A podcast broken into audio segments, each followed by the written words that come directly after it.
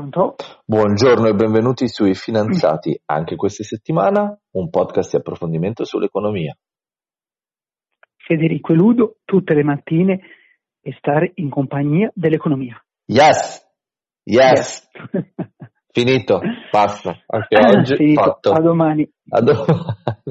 Ve la siete goduta? Eh, può bastare per oggi. Ciao Fede, come va? Bene, dai bene, oggi piove. Oggi piove. Ovviamente quando finisce la quarantena inizia brutto tempo. Vabbè, è evidente, è evidente, non È puoi evidente, aspettarti altro. Certo. Senti, oggi avrei potuto Cosa parlarti di, mh, che ne so, la crisi del settore dell'autonoleggio, per dirne una. Sì. Oppure avrei potuto parlarti della crisi dovuta a, collegata a- all'azienda WeWork, quella che lavora sul, sugli affitti, no? Sì. Quindi è chiaro che non potendo più andare al lavoro, eh, WeWork sta È facendo il panico sul mercato finanziario perché ci sono tante, eh, tanti derivati rispetto ai flussi di cassa di WeWork in tutto il mondo. O avrei potuto parlare del fatto che ehm, il sistema finanziario americano è nella fase di massima eh, esposizione al rischio, secondo un, uh, un indice. Avrei potuto parlarti di queste cose, invece io voglio parlarti di filosofia dell'investimento, perché dobbiamo Molto fare un po' il punto della situazione, secondo me, no? Cioè, qualcosa sta cambiando o qualcosa è cambiato e noi dobbiamo capire che cosa è cambiato. E quindi Certo. voglio parlarti del value investing. Value investing, ok? What is value investing? Certo. Value investing, actually, che potremmo eh, tradurre in italiano come eh, investire nel valore, se vuoi, Sì. Cosa vuol dire? in fondo è una dottrina economica che nasce all'inizio del Novecento, 1900, mm, anzi, 1930 facciamo. Ehm, ha molti esponenti di spicco. Ti anticipo già che per noi, eh, per noi nel senso come in questo periodo storico, il massimo esponente è Warren Buffett. Warren Buffett. Però ha avuto, eh, il fondatore probabilmente è Graham della Columbia, ma anche, anche la pronuncia adesso sarà terribile, chiedo scusi agli ascoltatori- ma Keynes è stato un uh, value investor. Ma torniamo alla definizione di value investing. Value investing consiste nel andare a cercare il valore eh, di un'azione, o meglio ancora, più che di un'azione, di una società, quando è sottostimato dal mercato. Voglio spiegare Certo. meglio questo concetto e lo farò grazie, prendendo spunto da una lettera di Warren Buffett all'investitore negli anni Ottanta, quando ha parlato di Mr. Market. Tu conosci Eh. Mr. Market? Sì. Anch'io, io l'ho conosciuto oggi. Mr. Market, secondo Warren Buffett negli anni Ottanta, era un signore che tu avevi come socio nella tua società non quotata. E Mr. Market veniva da te tutti i giorni e ti faceva un'offerta per la propria quota della stessa società con cui era socio con te, che in base al suo umore, perché Mr. Market, Mr. Market è molto umorale, poteva cambiare. Quindi un giorno era molto positivo e quindi era pronto a comprare la tua quota ad un prezzo alto. Un altro giorno invece era un po' preso male, come si dice a Milano, e quindi era pronto a vendere basso perché diceva che voleva uscire.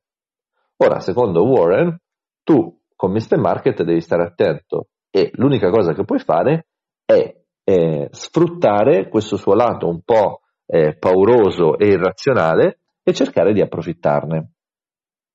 Quindi ci stiamo avvicinando al concetto che è stato il traino dell'economia moderna. Chiamiamola eh, per definizione che ci diamo io e te i finanziati economia novecentesca, no? Un'economia in cui tu vai a cercare e qui andiamo, facciamo un passo avanti, attraverso l'aiuto dei numeri, dei bilanci, ehm, il valore sottostimato dal mercato, da Mr. Market, e nel lungo termine dici, essendo questo sottostimato, poi supererà eh, il valore medio di mercato. Per fare un esempio, per capire meglio, il value investing consiste nell'andare a comprare una casa guardando le fondamenta, guardando il prezzo delle case vicino, guardando il prezzo di cose simili in altre città. Per cui tu vai a vedere eh, quelli che sono dei dati eh, che non sono manifesti, cioè che non derivano semplicemente dal prezzo di mercato, ma vai a vedere i fondamentali che sono sotto e fai delle stime e su queste stime eh, cerchi di eh, ricavare profitto sul lungo. Ci siamo? Ci siamo. Ok. Um, qual, è, qual è il dato di fatto? Il dato di fatto è che il value investing ad oggi sta prendendo schiaffoni da tutte le parti. Va bene? Schiaffoni, schiaffoni. Schiaffoni, schiaffoni. Perché come avevamo già detto, mi sembra una settimana fa circa, oggi, cioè dopo i primi tre mesi eh, del 2020, il fondo di Warren Buffett, appunto, come abbiamo detto, il principale value investor, ha preso schiaffoni per 50 billion certo. di perdite. Ma tu dici, vabbè, però sai, magari è dovuta a questa crisi. Non tanto, perché nell'ultimo anno è andato so- il rendimento della Berkshire Hathaway è andato sotto l'SP500. Negli ultimi 5 ah. anni il rendimento è stato sotto l'SP500. Negli ultimi 10 anni il rendimento è stato sotto l'SP500. Quindi ehm, ah, sta prendendo schiaffoni. Sta prendendo dei belli schiaffoni. Ma a questo punto sorge una domandina proprio che sa di liquirizia un po' ed è perché sta prendendo schiaffoni? Why? Cioè, che cosa è cambiato? Mm-hmm. Prima di rispondere a questa domanda, a cui io ho la risposta, io ce l'ho. Voglio farti, voglio farti una citazione di un altro in uh, value investor, si chiama Ben Inker eh, ed è a capo di un fondo di investimento sempre eh, della stessa filosofia, diciamo. Dice che questo periodo storico è come essere colpito in testa da una mazza praticamente per un investitore, cioè tu continui a prendere dei colpi, ma non capisci perché. Non capisci perché. Cioè tu pam pam, investi, bam, botta in testa, investi, botta in testa. Cioè ah, stanno crollando i fondamentali. Eh, voglio ancora aumentare il pathos sulla risposta e ti parlo di Keynes o Keynes, in italiano Keynes, diciamo Keynes. Eh, è stato il primo eh, value investor e all'inizio, cioè, anzi nel metà Novecento, lui era in grado di avere un rendimento medio dell'8% eh, superiore rispetto al mercato inglese. E lui diceva, eh, come posso farlo? Come mai ottengo questi risultati? Eh, perché faccio pochi investimenti, li faccio mirati e guardo il valore intrinseco della società, quindi non al valore estrinseco. Questo da un punto di vista, andiamo oltre, andiamo oltre, da un punto di vista psicologico se vuoi, che poi lo rivedi ad esempio in Warren Buffett, è un atteggiamento che eh, si basa sull'andare controcorrente, cioè la massa riconosce un certo valore a una cosa, io vado nella direzione opposta e vado a investire dove eh, la massa non riconosce quel valore, sperando e credendo che eh, la massa cambierà idea. Giusto? Certo, certo. E in fondo è un modo di fare, se vuoi, chiamiamolo arrogante o altezzoso, perché? Perché tu stai dicendo il mercato si sbaglia, il mercato è irrazionale, invece io sono razionale, io utilizzo la razionalità come mia arma e ne traggo beneficio. Non c'è dubbio che questo abbia funzionato e che forse sì. continuerà a funzionare dopo, ehm, dopo insomma, le, le, motivazioni che, portato, che, stanno portando alla crisi di questo sistema, eh, c'è un, un'espressione carina. È come se tu stessi andando in macchina con i tuoi bambini e tu stai facendo questo lungo viaggio in attesa del, del cambio, no? cioè del riconoscimento del mercato del valore delle tue azioni, aspetti, aspetti ed è come quando i bambini ti chiedono ma quando arriviamo? Ma quando arriviamo? È interessante questo concetto del, della massa. Sì. Eh, dove va la massa, dove va la maggior parte delle persone e è molto semplice capire che eh, la massa ha sempre torto.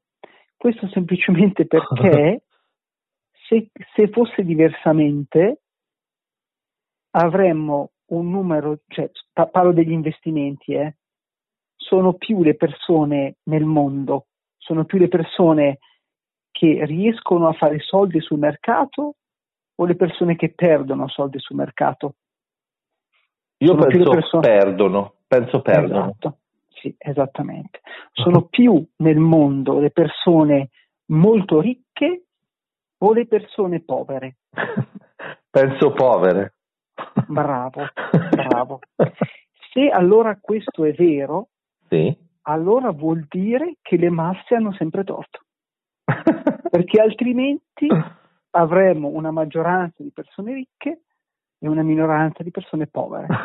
Interesting. Quindi tu Quindi, sei un value investor. Quando, no, quando le masse fanno qualcosa, è, è, è, è, assolutamente scontato che è sbagliato. cioè, quando la gente inizia a dire bisogna investire in, e senti le persone che c'è un, c'è un famoso racconto, adesso non mi ricordo di chi fosse, Warren Buffett o un altro investitore molto importante, mm-hmm. che molto bravo ad investire, a un certo punto è arrivato a casa, non gli funzionava il, il rubinetto del lavandino. Sì. Quindi ha chiamato un idraulico. Sì. L'idraulico è venuto, ha sistemato il lavandino e poi hanno fatto due chiacchiere. E uh-huh. l'idraulico gli ha detto: Guardi, ultimamente eh, le cose stanno andando talmente bene sul mercato che sto pensando, l'idraulico gli ha detto che sto pensando di lasciare il mio lavoro da idraulico per fare il trader. Okay? e quello sì. è stato il momento in cui l'investitore ha capito che era giunto il momento di vendere. Ok. Quindi quando tu senti persone che, cioè, nel senso, no, non c'entrano niente o comunque eh, sono un po' parte della massa che iniziano a dire mm, bisogna investire in azionario perché continua a salire, questa volta è diverso, ecco, quello è il momento di capire che la massa si è Contato. spostata e quindi bisogna spostarsi dall'altra parte. Ok. Ok, vai, ok, Mr. Value Investor. Ora però ti dico perché il value investing sta prendendo dei schiaffoni, è quello che i nostri ascoltatori quello anche vogliono, vogliono sapere. Primo punto. Nel momento in cui l'andamento di un titolo deriva dalla domanda e l'offerta, ok? Se tu entri nel mercato con grandi somme di denaro, tu cambi il valore del prezzo al di là di quelli che sono i fondamentali sottostanti. Cioè, se gli investitori si muovono con grandi quantità di denaro, allora tu cambi l'equilibrio del mercato e lo puoi fare in modo determinante per anni. Quindi qual è l'esempio classico? Il quantitative easing. Cioè se tu immetti grandi quantità di denaro nel contesto finanziario, tu stai annacquando di fatto i valori dei fondamentali economici che sono alla base del valore di un titolo con degli elementi che non, non sono eh, facilmente collegati al valore. Collegati al valore. Collegati al valore certo. Quindi certo. se tu hai la, stimato... La liquidità che sostiene, certo. Continua, Giusto. No, no, figurati. E, Questo no, è il primo dato. che sostiene qualunque cosa, eh, indipendentemente dal valore che ci sta sotto e la sensazione che hanno gli investitori che dicono tanto la Fed o le banche centrali spingono comunque con la liquidità i prezzi verso l'alto, distrugge completamente l'importanza di cercare un valore sottostante a qualcosa. Esattamente. Quindi mm. il primo punto sono le grandi somme di denaro. Il secondo punto riguarda eh, chi sono gli altri investitori. Perché se tu sei Warren Buffett, recitiamolo, e vai lì con la tua lente di ingrandimento, dici, ah, eh, scusa, scusa, questa società, sei lì con lanternino, dici, questo rapporto eh, equity book value è leggermente al di sopra della media di mercato, sì, bene, ma se tu hai come competitor un algoritmo, tu sei scomparso. Perché se il mio algoritmo eh, può calcolare non so quante migliaia di volte meglio di te alcuni dati, vuol dire che tu eh, sei schiacciato rispetto alla concorrenza. Cioè il value investing ha come sua, eh, come sua caratteristica principale il fatto che tu sei un umano che va controcorrente, diciamo così, rispetto alla massa. Ma nel momento in cui la massa, cioè gli altri, non sono più degli esseri umani irrazionali, ma delle intelligenze artificiali, cambia il rapporto con gli altri e quindi tu da umano sei totalmente in balia degli eventi. Perché? Perché la massa non è più umana, ma è diventata artificiale. Questo sì, è il secondo sì. punto, che non è male, eh? Non è male, non è male. Non è male. Non è male. Poi c'è il terzo punto. Se tu sei il capitano di un battello, no? E hai fatto tutto in regola, cioè eh, la barca sta bene, l'equipaggio sta bene, la rotta è fatta bene, tutto ok. Ma se c'è la tempesta fuori, tu comunque hai difficoltà. Tu puoi aver fatto bene i compiti a casa, ma nel momento in cui ci sono crisi finanziarie così consistenti ogni 7-8 anni, il mercato prima di stabilizzarsi e quindi di eh, insomma, avere la possibilità di capire il valore delle cose, ha bisogno di tempo e tu sei sempre scombussolato, diciamo così.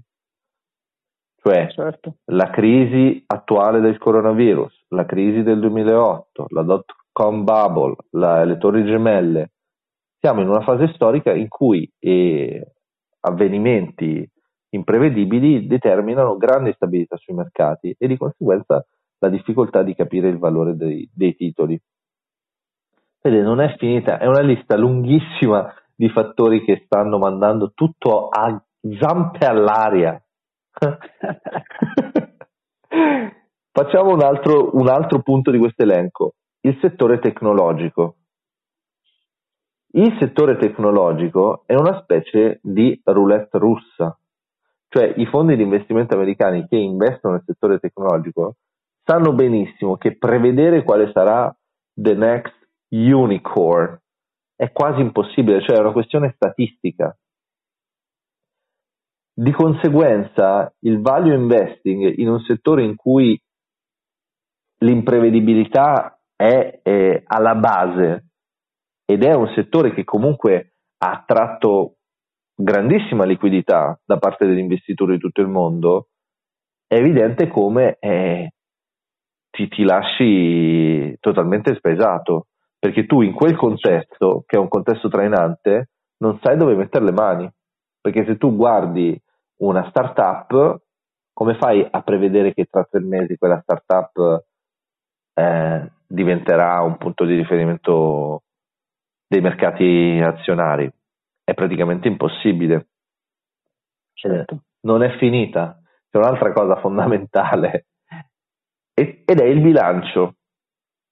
Cioè, i, i, gli investitori del valore, chiamiamoli così, sono persone che credono nel bilancio, no?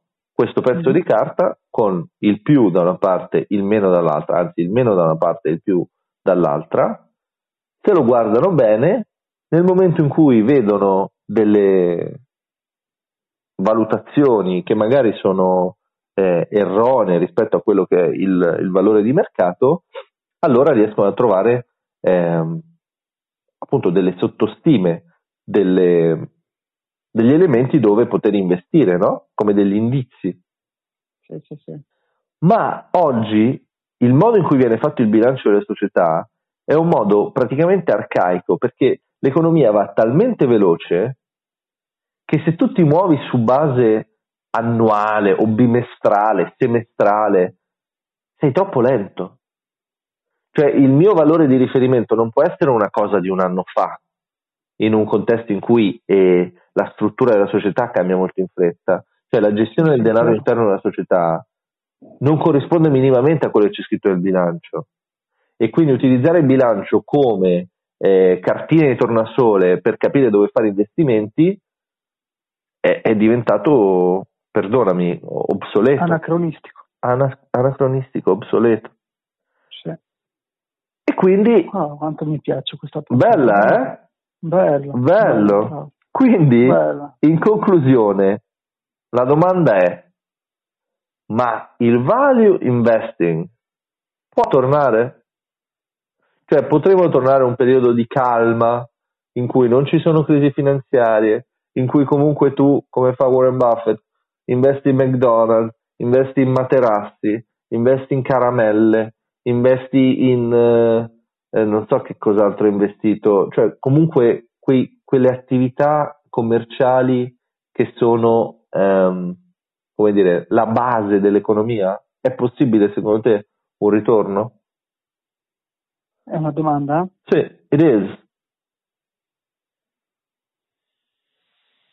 Ma allora credo io credo che la- il problema principale tra quelli che abbiamo elencato sia il sia il quantitative easing in realtà. Per esempio, mh, quando c'è stata la dot com bubble, quindi si è sgonfiata la bolla e poi un sacco, cioè tutti i titoli collegati al, al mondo online, al mondo e-commerce, si sono deprezzati tantissimo. Ah, E, e poi qualcuno è stato bravo lì perché che cosa è andato a comprare? Amazon, per esempio, mhm, eh, è andato a comprare qualche altro, qualche titolo che nonostante avesse perso il 90% del proprio valore a causa dello scoppio della bolla, mhm. è riuscito a trovare eh, un valore sottostante, per cui dei progetti che avessero realmente senso. Se però non, non permettiamo alla bolla di sgonfiarsi, questo processo non, non può avvenire. Eh, io Ok. capisco, tutti, capisco tutti, i tuoi, tutti i tuoi punti, eh, però sarebbe veramente terribile se, il- cioè, se allora non ha più senso nulla, no? Che senso ha? Cioè, perché investire in aziende che funzionano piuttosto che aziende che non funzionano? I don't know, Eh, I don't know. però in realtà credo di sì, credo che possa esistere ancora e sopravvivere, continuare ad esistere. Ok, good luck Fede. Good luck. Io invece vado dalla parte un po' se quella roba lì è finita, finita. Ti Eh, dico sì, però- value investing va bene, ma ormai è, è talmente tanto imprevedibile che eh, ci vogliono dei criteri, cioè o tu fai un passo indietro, indietro come società e quindi esci fuori dall'ambito tecnologico, esci fuori dall'ambito della supercomunicazione, dal, dai fondi di investimento giganteschi, eccetera, eccetera, e quindi in un'economia rurale, diciamo così, allora ti seguo, oppure se tu vai avanti eh, devi, devi cambiare completamente paradigma, perché se tu fai le tue valutazioni, Ma che paradigma invest- adotti? Eh, devi andare in perché ambito, secondo me devi andare in ambito intelligenza artificiale, no, intelligenza artificiale. Che, scusami, l'unico paradigma è cioè, eh, alternativo al valore è la psicologia, nel senso che tanto i prezzi vanno su e vanno giù sulla base della psicologia degli investitori. Quando c'è pessimismo tutto scende, quando c'è ottimismo tutto No, sale. al secondo me sì, puoi farlo, puoi farlo quello, però invece secondo me la risposta tecnica è una risposta che eh, ha nell'intelligenza artificiale e quindi nel calcolo matematico la- la- una sua sicurezza, cioè può cambiare tutto, tutto può salire, tutto può scendere, ma io ho già previsto tutto e quindi eh, galleggio. Per farlo hai bisogno di capacità di calcolo enormi che però la tecnologia ti può dare. capisco, però è un, eh, è un approccio che eh, elimina qualunque tipo di merito, nel senso che io sono un bravo investitore perché? Perché? Perché ho a disposizione la tecnologia migliore? cosa vuol dire? Praticamente sì, praticamente Cioè è un sì. approccio che non è nel senso costruttivo.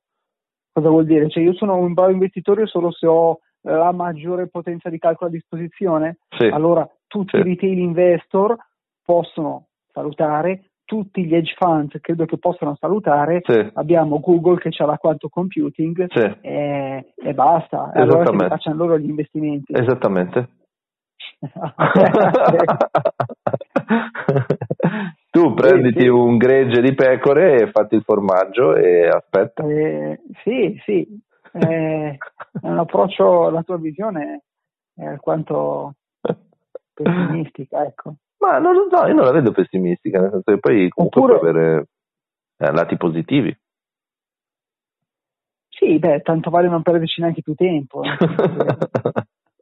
No? No, secondo me l'investitore può tornare nel reale, cioè tu anziché investire in azioni investi in eh, società, business, perché comunque l'essere umano c'è, cioè ha dei bisogni e tu li puoi soddisfare, eccetera, eccetera. Ma se si parla di investimento finanziario, di comprare azioni, di comprare titoli, eccetera, eccetera, eh, c'è, poca, c'è poca roba.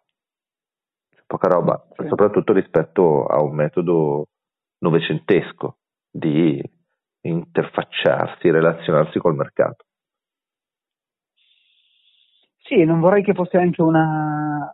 Io sento spesso, parlando di trading o parlando di investimenti, no? Mhm. Sento spesso queste prese come delle giustificazioni. Ah, Cioè, ma tanto fare trading non ha più senso perché ci sono gli algoritmi che tanto battono tutti. Fare trading non ha più senso perché tanto ci sono i fondi di investimento che hanno gli strumenti più sofisticati. uh-huh. These Eh, are bullshit. sembra- These are no mi sembra- excuses. Mi sembra una scusa, mi sembra una roba per chiamarsi fuori, per okay. responsabilizzarsi. Ok. Okay. Non mi piace deresponsabilizzarmi. Quindi comunque sempre con l'elmetto, comunque sempre eh, in trincea. Sì, è troppo facile dire no, non ci sono opportunità perché tanto ci sono gli algoritmi. Beh, no. No, no, no, no, no. No, noi stiamo lì in trincea. Non mi piace. Va bene Fede, spero Bene, di averti dato no. degli spunti il nostro amico, come lo traduciamo, Warren Buffett, Warrenzio Buffetto.